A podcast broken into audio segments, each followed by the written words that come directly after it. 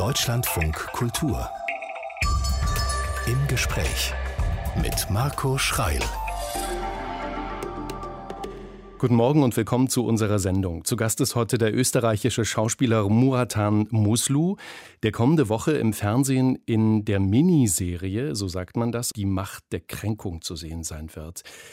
Mit Musik und mit Rap kennt er sich aus, der weiß, wie das mit dem Ackern auf dem Bau geht, weil er das auch mal gemacht hat, bevor er relativ spät als Quereinsteiger bei der Schauspielerei gelandet ist. Guten Morgen, Muratan Muslu. Guten Morgen, hi. Wie Sie zur Schauspielerei gekommen sind und warum das eben so durch die Hintertür ging, das können wir gleich noch besprechen. Können Sie sich eigentlich an eine Schauspielerin oder an einen Schauspieler erinnern, die oder der Sie als Kind beeindruckt hat? Äh, da gibt es bestimmt eine ganze Palette davon. Ich kann mich mal erinnern an den lieben Herrn Krasnitzer, jetzt hier aus Österreich, ein mhm. österreichischer Schauspieler, Harald Krasnitzer. Äh, schöne Grüße auch von hier aus. Und Ich kann mich erinnern, das war meine erste große Rolle in, beim TV, direkt beim Tatort unter der Regie von Sabine Derflinger. Da kann ich mich an die Szene oder an das Bild erinnern, wo ich das erste Mal gegenüber von Herrn Krasnitzer gestanden bin. Und ich habe echt weiche Knie gehabt. Ich habe so weiche Knie gehabt, dass ich nicht verstanden habe, was ich hier jetzt eben gerade tue, weil ich so aufgeregt war, dass der Herr Krasnitzer vor mir steht. Aber das ist schlecht beim Drehen, oder? wenn man das sieht, dass die Knie schlottern. Beim, das ist sehr, sehr, schlecht beim Drehen. Und ich habe mir dann beim zweiten Take, da war eine kleine Pause dann, also wir wollten das Bild nochmal drehen, habe ich zu mir gesagt, jetzt bleib cool. Der ist auch nur ein Mensch. Und partout waren die Kniedinger weg und sobald ich mich auf den Herrn Krasnitzer direkt fokussiert habe, konnte ich wieder spielen. Ne? Aber ich habe da schon, das ist dann halt auch eine schöne Erinnerung mhm. für mich, weil seitdem ich ein kleiner Junge bin, kenne ich den Herrn Krasnitzer und es war halt ein Flash, dass ich jetzt auf einmal ihm gegenüber gestanden bin damals. Und jetzt ist äh, Muratan Moslu äh, gut beschäftigt, sehr erfolgreich, vielleicht auch nicht mehr in jeder Situation so aufgeregt wie damals beim ersten Mal mit Harald Krasnitzer. Wir werden viel zu besprechen haben hier im Deutschlandfunk Kultur mit dem österreichischen Schauspieler Muratan Moslu, der kommende Woche in der Miniserie Am Anschlag die Macht der Kränkung zu sehen sein wird, bei ZDF Neo übrigens. Das ist die Verfilmung eines Sachbuchs. Da geht es darum, dass aus Kränkung ein Amoklauf wird, um jetzt nicht zu weit zu spoilern. Aber wie, wie böse ist es denn, was da stattfindet? Du, wir können uns duzen, wollte ich dir nur kurz vorher noch sagen. Okay, ja. Fühlst du dich da besser? Äh, ja, es ist mir angenehmer. Dann komme ich mir vor, als würde ich mit einem Kumpel sprechen. das ist gut. Äh, und unter Kumpels kann man sich ganz viel verraten. Also, das Du ist angenehm. ist, ja. da, ist da viel bei am Anschlag, die Macht der Kränkung, ist da viel Böses dabei? Was sagst du? Ähm, es sind auf jeden Fall Menschen dabei, die äh, gekränkt werden, das weiß ich. Hm. Ob da jetzt Böses im Spiel ist, natürlich ist es so, dass wenn du gekränkt wirst, das ist, glaube ich, so ein menschlicher Affekt, dass man dann schneller Dinge tut, ohne äh, darüber vorher nachgedacht zu haben, dass diese Konstellationen an Menschen, dass das so ausartet am Ende, dass dann schlimme Sachen passieren. An welcher Stelle kann man dich denn kränken? Womit kann man dich kränken? Gute Frage.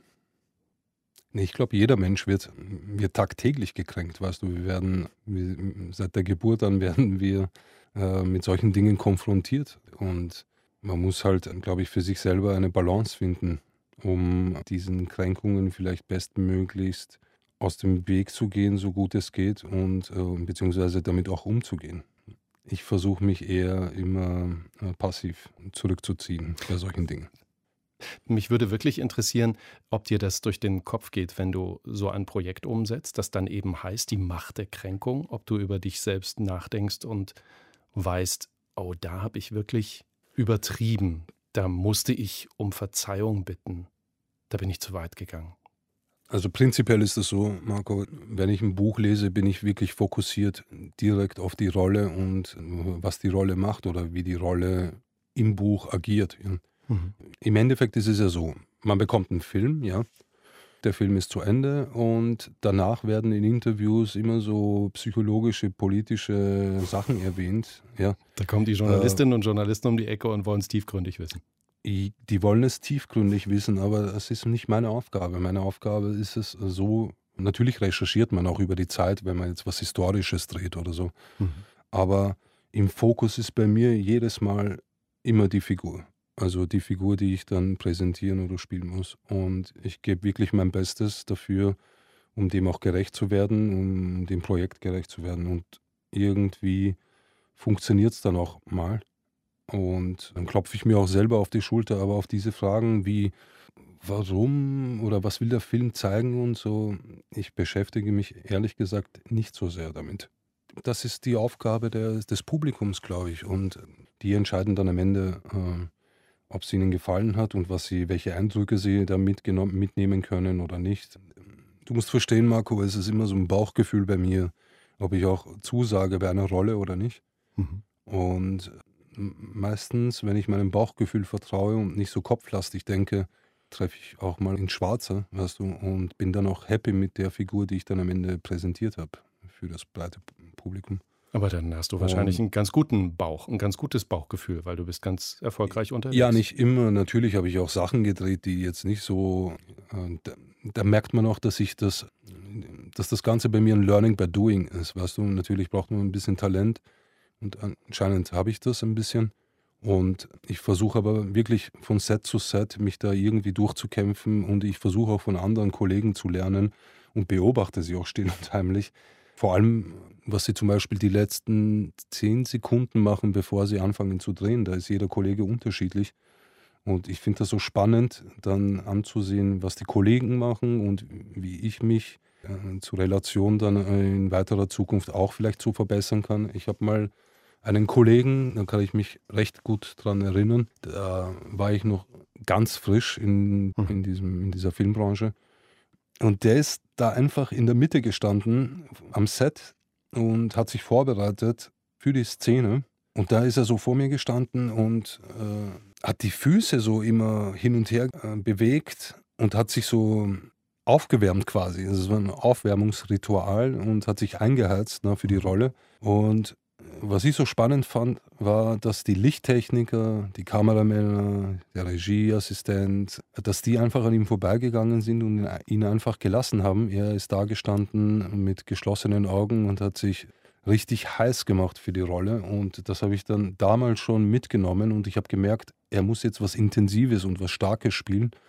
Und dazu benutzt er seinen Körper eben, um es aufzuwärmen, damit er mit voller Power in die Szene reinkommen, crashen kann. Ne? So Muratan, wie machst du das denn? Wie, wie sehen deine letzten zehn Sekunden, bevor die Klappe fällt, denn aus?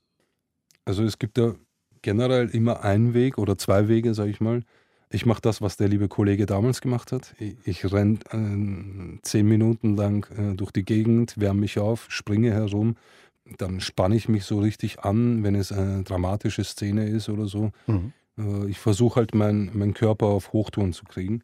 Und bei ruhigen Szenen kann ich sagen, oder bei sensiblen, intensiv, intensiv sensiblen Szenen ist es bei mir so, dass ich irgendwie diese 30 Sekunden brauche, wo ich meine Augen schließe, mhm. dann ganz langsam die Augen öffne und so kommt es mir vor, ich alles rund um mich vergesse. Also es gibt dann keine Kamera mehr und gar nichts mehr, sondern ich bin wirklich im Fokus, in der Rolle und spiele dann mit meinem Partner. Du wirst 40 in diesem Jahr, ne? Ja, woher weißt du das? Wie viele Jahre dieser knapp 40 Jahre bist du jetzt schon richtig Schauspieler? Ich würde jetzt mal sagen, ohne jetzt es zu googeln, neun Jahre oder so. Mhm. Kannst du äh, dich an dieses erste Angebot, wo irgendjemand gesagt hat, kannst du das mal irgendwie spielen, erinnern? Ja, das war ein Kurzspielfilm mit dem Regisseur, der eigentlich mich entdeckt hat. Oder heißt du da? Und der hat einmal gemeint, also wir haben Musik gemacht damals, ja, mit meinen Kumpels, mit meinem Team. Und der Umut hat in der Filmakademie studiert und gleichzeitig hat er uns geholfen, äh, die Musikvideos zu drehen, die wir eben gemacht haben und das für Low. Also er hat nichts dafür verlangt und irgendwann, ein paar Jahre später, sind wir dicke Kumpels geworden. Und dann hat der Umut bei meiner Tür geklopft und hat gemeint, du, ich drehe jetzt meinen Abschlussfilm, magst du nicht da mitspielen?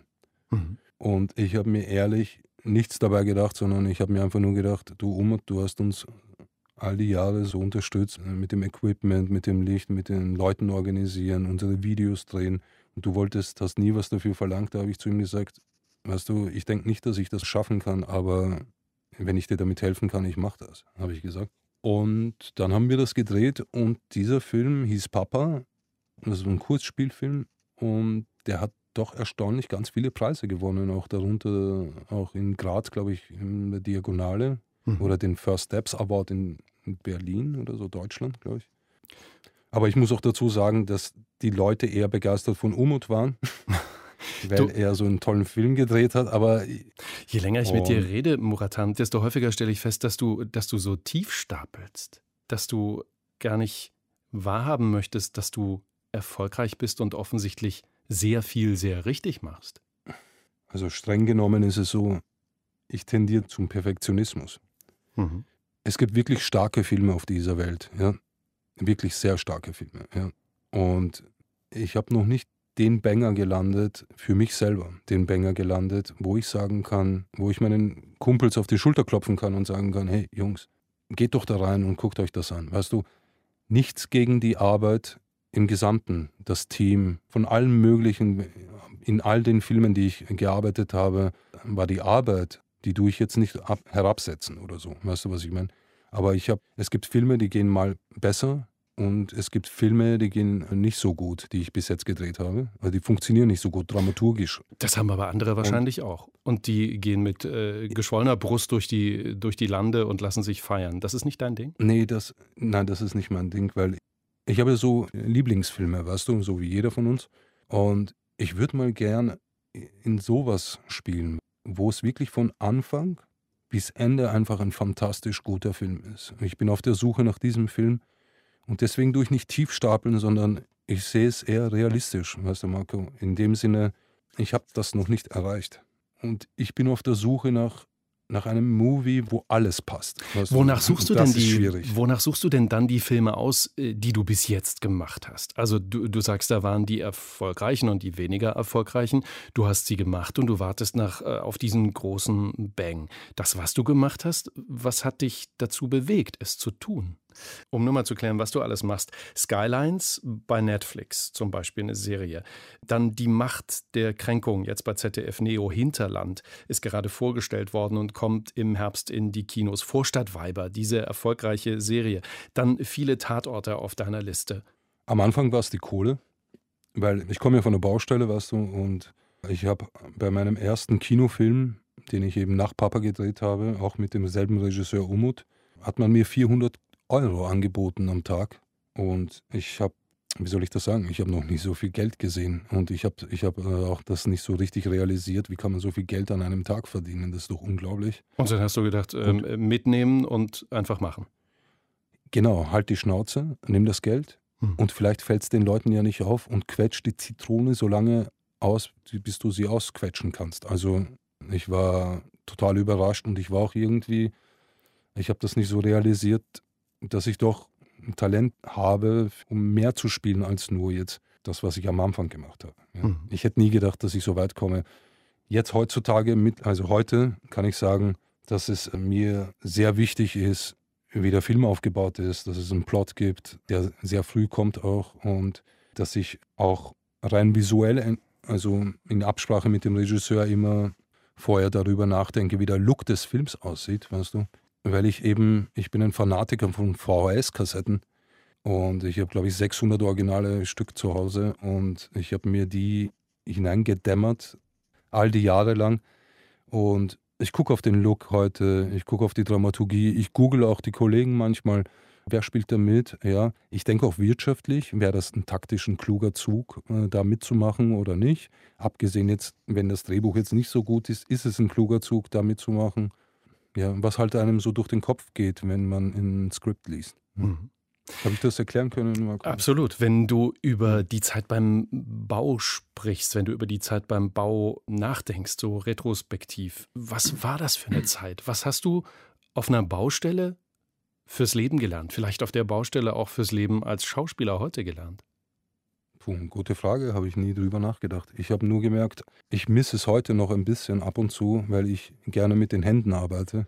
Ja, also du kannst ja durch körperliche Betätigung den Geist stärken, so auf die Art. Und ich war eigentlich ziellos in dem Sinne, dass ich ich habe nicht gewusst eigentlich, wohin mit mir, aber ich habe gewusst, es muss Essen auf den Tisch, deswegen muss ich arbeiten gehen. Und die Baustelle war das Einzige, wo ich so hineingeschlittert bin, was ich wirklich gut gemacht habe. Ich gehöre auch wahrscheinlich hier in Österreich zu den besten, wenn ich das sagen darf, Stemmmeistern, die es gibt. Ich stemme wie eine Nähmaschine. Wow. Also wenn man, wenn man etwas, äh, so, so wenn man das Metallteil mhm. in den Boden rammt, um den Boden gefügig Boden, zu machen. Decke, Wand, ja, gefügig. Ja, du hast es schön erklärt. Ja. Mhm. Und das fehlt dir? Ab und zu misse ich es doch, ja. Aber ich bin total happy, dass ich das hier machen darf. Also, dass ich hier in dieser Branche vorankomme. Man weiß nie, was morgen ist. Aber ich quetsche mal die Zitrone so lange aus wie möglich und gebe mein Bestes. Okay, du quetschst die Zitrone so lange aus wie möglich. Du gibst dein Bestes. Man weiß nie, was kommt. Das war in den letzten Sekunden, waren das Aussagen von dir. Hast du Angst davor, dass diese Achterbahnfahrt auch wieder nach unten gehen könnte und du wieder zurück ans Stemmeisen müsstest? Kann passieren, kann man nicht wissen. Weißt du, es ist ja kein normaler Job, wo du in der Früh aufstehst und dann äh, in die Arbeit fährst und am Abend noch nach Hause kommst und du weißt, was du morgen auch wieder machst, sondern es ist halt ein Abenteuerjob. Es kann passieren, dass du mal einen Job, also mal Skripts bekommst zum Lesen und dann kann es eine Weile passieren, dass du keine bekommst. Und ich glaube, man sollte da ein bisschen immer am Boden bleiben, was das betrifft. Du kannst nie wissen, was morgen ist bei diesem Job. So, so gehe ich das auch an, jetzt gedanklich. Der österreichische Schauspieler Muratan Muslu ist zu Gast bei uns im Deutschlandfunk Kultur. Wir haben gerade ganz intensiv über deine Arbeit gesprochen, Muratan. Wenn man sich deine Filmografie anguckt, also diese Liste der Filme, die du machst, da steht ja mal fest, du arbeitest sehr, sehr viel. Kannst du mir, auch wenn du zurückhaltend bist, vielleicht erklären, woran das liegt? Also sind das diese speziellen Typen, die gerade du gut spielen kannst? Das kann ich dir leider nicht beantworten. Ich, ich habe halt Sachen bekommen, die ich lesen durfte. Mhm. Und ich habe einfach nur entschieden, ob ich das machen möchte oder nicht. Also ich begreife schon, dass ich im Jahr, äh, manchmal hatte ich vier Projekte parallel und bin äh, von A nach B nach C nach D geflogen, in einer Woche sogar. Mhm. Und habe verschiedene Rollen abgeliefert. Äh, um die Zitrone auszuquetschen, um bei deinen Worten zu bleiben. Ja, teils um die Zitrone auszuquetschen und teils, weil es einfach wirklich einfach nur Spaß gemacht hat, das zu machen. Wenn ich mich mit dir beschäftige, fällt mir auf, dass du ganz häufig der Polizist bist ganz häufig der Bösewicht.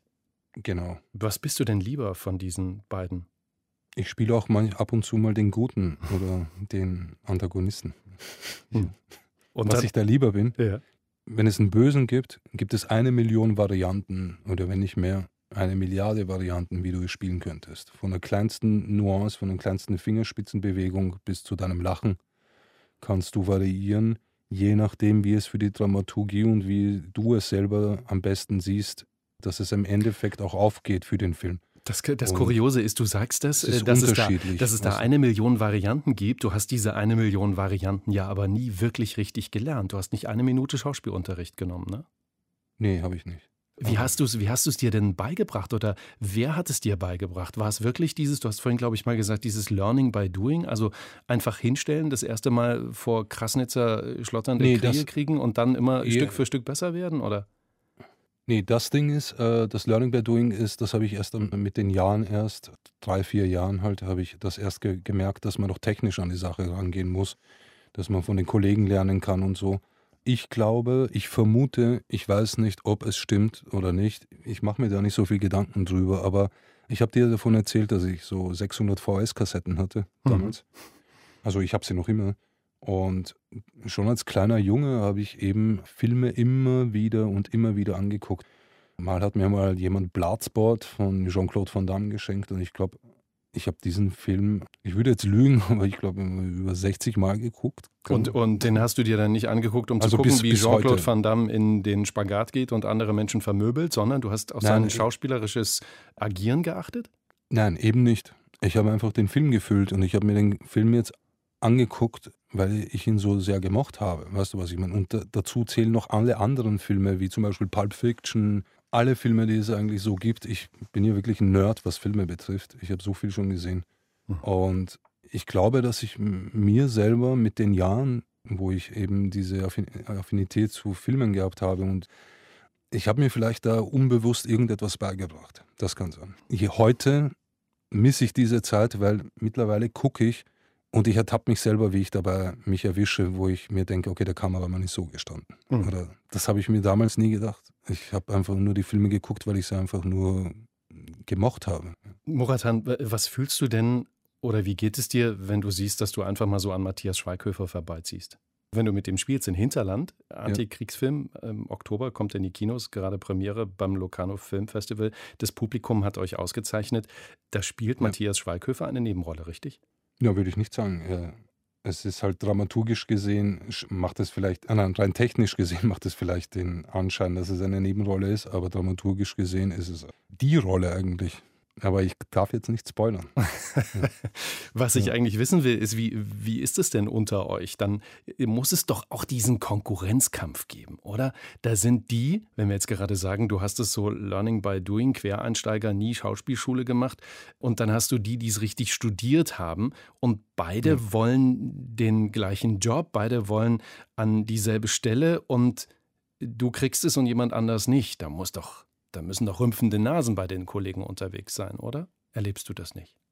Ich bekomme es nicht mit, ich erlebe es nicht und ich denke auch nicht so. Also so naiv bin ich jetzt auch nicht. Es werden wahrscheinlich Leute so denken, aber ich denke nicht so, weil ich habe ja früher Fußball gespielt, weißt du. Und Fußball war für mich alles und ich wäre gerne Fußballer geworden. Und ich sehe das immer als Mannschaftssport. Und da gibt es Leute am Set, die stehen mit gelben Warnwesten und sichern die, die Autos, die vorbeifahrenden Autos, damit man eine Szene drehen kann. Ich st stellt sich mir nie die Frage, ob ich jetzt besser bin als der oder nicht, sondern du musst ja diese Figur, die du spielst, ich glaube, da bleibt einem nicht einmal, sollte einem keine Zeit bleiben, drüber nachzudenken, spiele ich jetzt besser als der.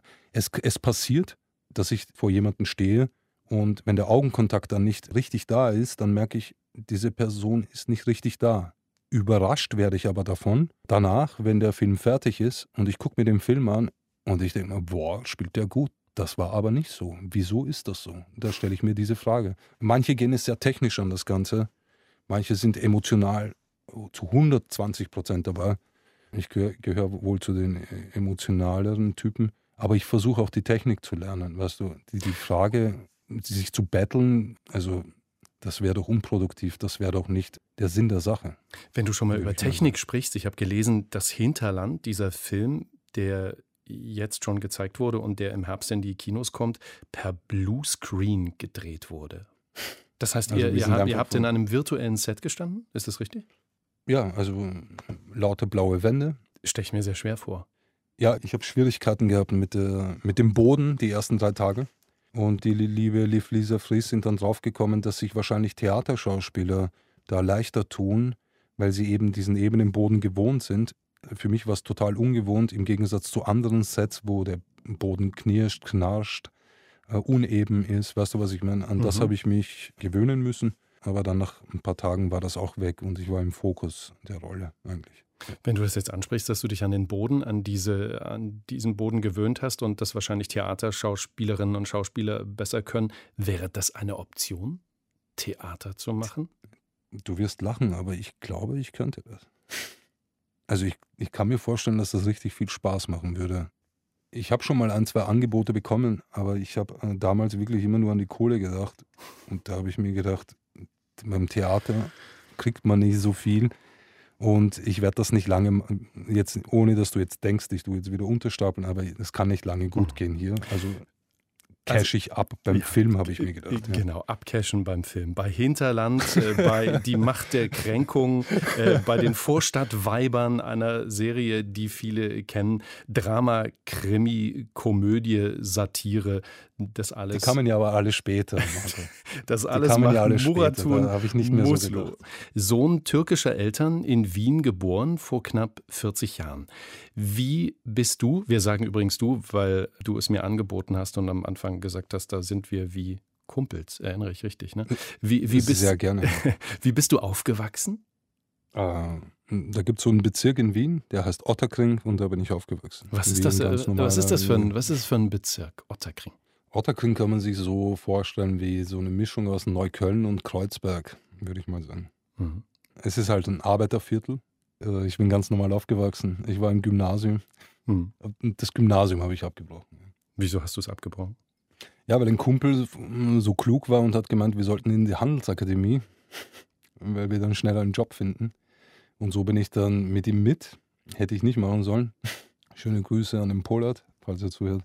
Und so hat sich das dann immer hin und her bewegt, das Ganze. Und ich habe dann irgendwann aufgegeben, quasi. Warst du abgelenkt durch die Musik? Weil ich lese, mit 15 hast du eine Band gegründet oder ihr habt eine Band gegründet. Suakan hieß die. Ja, genau. War die Musik wichtiger, äh, als äh, zur Schule zu gehen und ein fleißiger Schüler zu sein?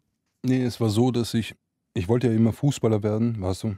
Das war wirklich mein größtes Ziel, irgendwie ganz nach oben zu kommen als Fußballer. Und ich habe wirklich äh, auch in, am Wochenende, wenn wir kein Training hatten, habe ich einfach von mir aus selber aus äh, wie ein Wahnsinniger trainiert. Hatte leider zwei Unfälle, somit fiel ich ein Jahr aus und dann gab es Probleme mit dem Trainer, der mich dann der, auf der Ersatzbank hat spielen lassen, weil er mich nicht gekannt hat anscheinend oder so. Und irgendwie aus Frustration bin ich dem weggegangen und währenddessen, während all das passiert ist, hat mir mal ein Kumpel auf so einem Walkman, in so einem Walkman einen Song vorgespielt von Wu-Tang und ich kann mich noch an die Stimme von Inspector Deck erinnern, die mich einfach so geflasht hat, dass ich mir gedacht habe, hey, ich will das auch machen. Und dann war der Fokus wie beim Sport in der Musik eigentlich, aber ich, da muss ich echt sagen, ich war ein guter Schreiberling, glaube ich. Aber so ein richtig guter Rapper war ich so nie. Das heißt, du hast, du hast für die Band die Texte geschrieben und die anderen haben dir dabei geholfen, einigermaßen gut rappen nee, zu wir können. haben die Texte eigentlich generell selber geschrieben, aber natürlich hat dann der, mein Kumpel, äh, der viel mehr Fame hatte damals als ich, äh, da haben wir uns schon gegenseitig die Bälle zugespielt. Also ich habe mal seine Sachen durchgelesen, er hat meine Sachen durchgelesen. Aber im Grunde genommen war es das ein Teamwork auch. Du als Schreiberling hast also die Aussage geliefert. Rap soll ja immer irgendwie eine Aussage haben, soll was anstoßen. Was hat dich damals beschäftigt in der Zeit als Teenager? Ich glaube, alle Arten von Problemen, die mir so durch den Kopf geschossen sind und alle Arten von Dingen, die, äh, die mir Freude bereitet haben, die habe ich versucht, wirklich wahrheitsgetreu in die Texte einfließen zu lassen. Ja. Hattest du sowas wie das größte, wichtigste musikalische Erlebnis? Kannst du dich an einen Moment erinnern, wo du dich selbst gefeiert hast? Ja, ich glaube, das war, als ich das erste Mal unsere CD in der Hand hatte. Und die hieß Aus eigener Kraft. Und wie auch der Titel eben sagt, wir haben alles selber gemacht. Ja, wir waren so um die vier, fünf Leute. Und auf das war ich schon sehr stolz. Ich war aber auch sehr stolz darauf, dass wir die Vorgruppe mal von Sido waren und mit Sido in Österreich auf Tour waren. Ja. Und mhm. das war halt ein cooles Erlebnis, finde ich auch ein Abenteuer. Das waren schöne Zeiten. Muratan, die Musik spielt heute noch eine große Rolle. Ben Saba unterstützt du auf welche Art und Weise? Wie arbeitet ihr zusammen? Was ist das für ein Mann? Ja, Ben Sabah ist also in erster Linie mal ein unglaublich guter Kerl. Ja, also mit dem kann man echt gut zusammenarbeiten. Ein unglaublich guter Künstler, meiner Meinung nach. Und ich bin mir auch sicher, dass äh, wenn wir am Ball dranbleiben, ich habe jetzt eine Indie-Label gegründet mit meinem Team, und wenn wir am Ball bleiben mit Ben gemeinsam und wir haben schon etliche Songs jetzt schon im Kasten und wollen jetzt Videos drehen, wenn wir am Ball bleiben, dann könnte das durch die Decke schießen. Lass uns ja. mal reinhören.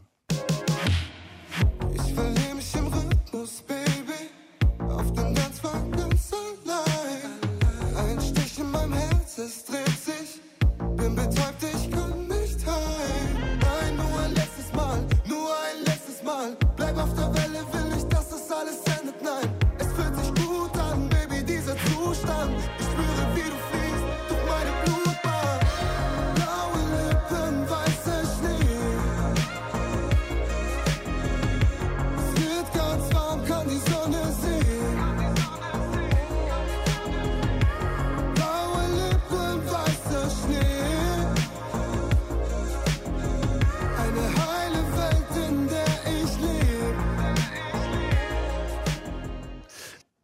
Beschreib mal, was findest du an dieser Musik so bemerkenswert, so ganz speziell? Diesem, bei diesem Song geht es eigentlich darum, dass Ben äh, erklärt hier eine jugendliche, ein jugendliches Mädchen, die einfach gesellschaftlich äh, in die schiefe Bahn gerät mit Drogen, Drogen konfrontiert wird und schlussendlich auch äh, wegen den Drogen sterben muss. Und das gehört eher zu den nachdenklicheren Dingen, die Ben gemacht hat, mit uns produziert hat. Aber er hat auch ganz viele Happy Songs, die einen ähm, muntern und motivieren, aufmuntern und motivieren. Und ja, dieser Song liegt mir sehr am Herzen, weil ich finde ihn einfach sehr ehrlich. Ja. Muratan Muslu ist Schauspieler, österreichischer Schauspieler, zu Gast im Deutschlandfunk Kultur. Erklär mir bitte mal noch, warum muss es dann jetzt für dich immer noch die Musik sein? Einmal angefasst und nicht mehr weggekommen? Wir haben uns nichts dabei gedacht. Wir haben uns einfach nur gedacht, hey, ich bin ja auch im Background eher was das betrifft. Also ben ist primär die Nummer eins. Ich selber versuche mich da ab und zu irgendwie mit irgendwelchen Parts einzubringen, aber die kicken wir dann wieder raus, weil wir finden, dass das dann nicht ins Package passt oder so. Aber wir arbeiten dran. Vielleicht kommt ja mal ein Song, wo ich auch mit Ben gemeinsam agieren kann. Ansonsten, es macht einfach Spaß. Es ist was anderes. Es ist abseits vom Film, abseits vom Privatleben. Es ist so, es hat mir immer Spaß gemacht. Deswegen freut es mich auch wieder, dass ich mit, mein, mit meinem Team gemeinsam, mit meinen alten Kumpels auch, dass wir gemeinsam eben Ben Savard supporten können und miterleben können, wie das alles wieder wächst. Vielleicht ist es das Wachsen ein großes Ding, hm. das uns Spaß macht, das gemeinsame Wachsen. Der Schauspieler Muratan Muslu ist zu Gast. Muratan, von welchem Film träumst du denn? Also du hast vorhin schon gesagt, du strebst nach dem Größeren, nach dem Besseren, nach diesem einen wichtigen Film. Kannst du mir den beschreiben, wie der aussieht? Ähm, ich könnte dir jetzt etliche Filme nennen, wo ich finde, dass das die gibt es ja schon. Würde. Die gibt es ja schon. Da bist du nicht drin. Die gibt es ja wie, schon. Wie sieht genau. der aus? Ich meine, du hast, du hast mit, mit wichtigen Menschen gedreht. Wir haben vorhin äh, von Hinterland gesprochen. Liv Lisa Fries, die wir aus Babylon Berlin kennen. Matthias Schweighöfer ist dabei. Du hast mit Iris Berben schon gedreht. Wie ja. muss dieser Film aussehen oder wer muss drin sein, dass du das ganz besonders toll findest?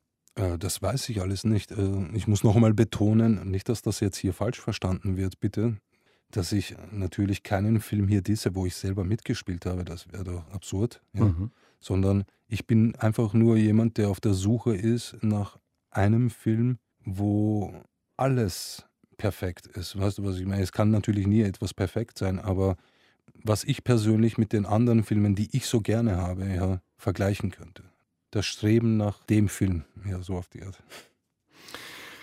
Dann äh, wünsche ich dir, Muratan, einfach einen guten Weg, eine Danke. perfekte Suche, auf dass du bald an dieses Ziel kommst und wünsche dir alles Gute. Vielen Dank für deinen Besuch. Grüße nach Wien. Danke vielmals. Ciao.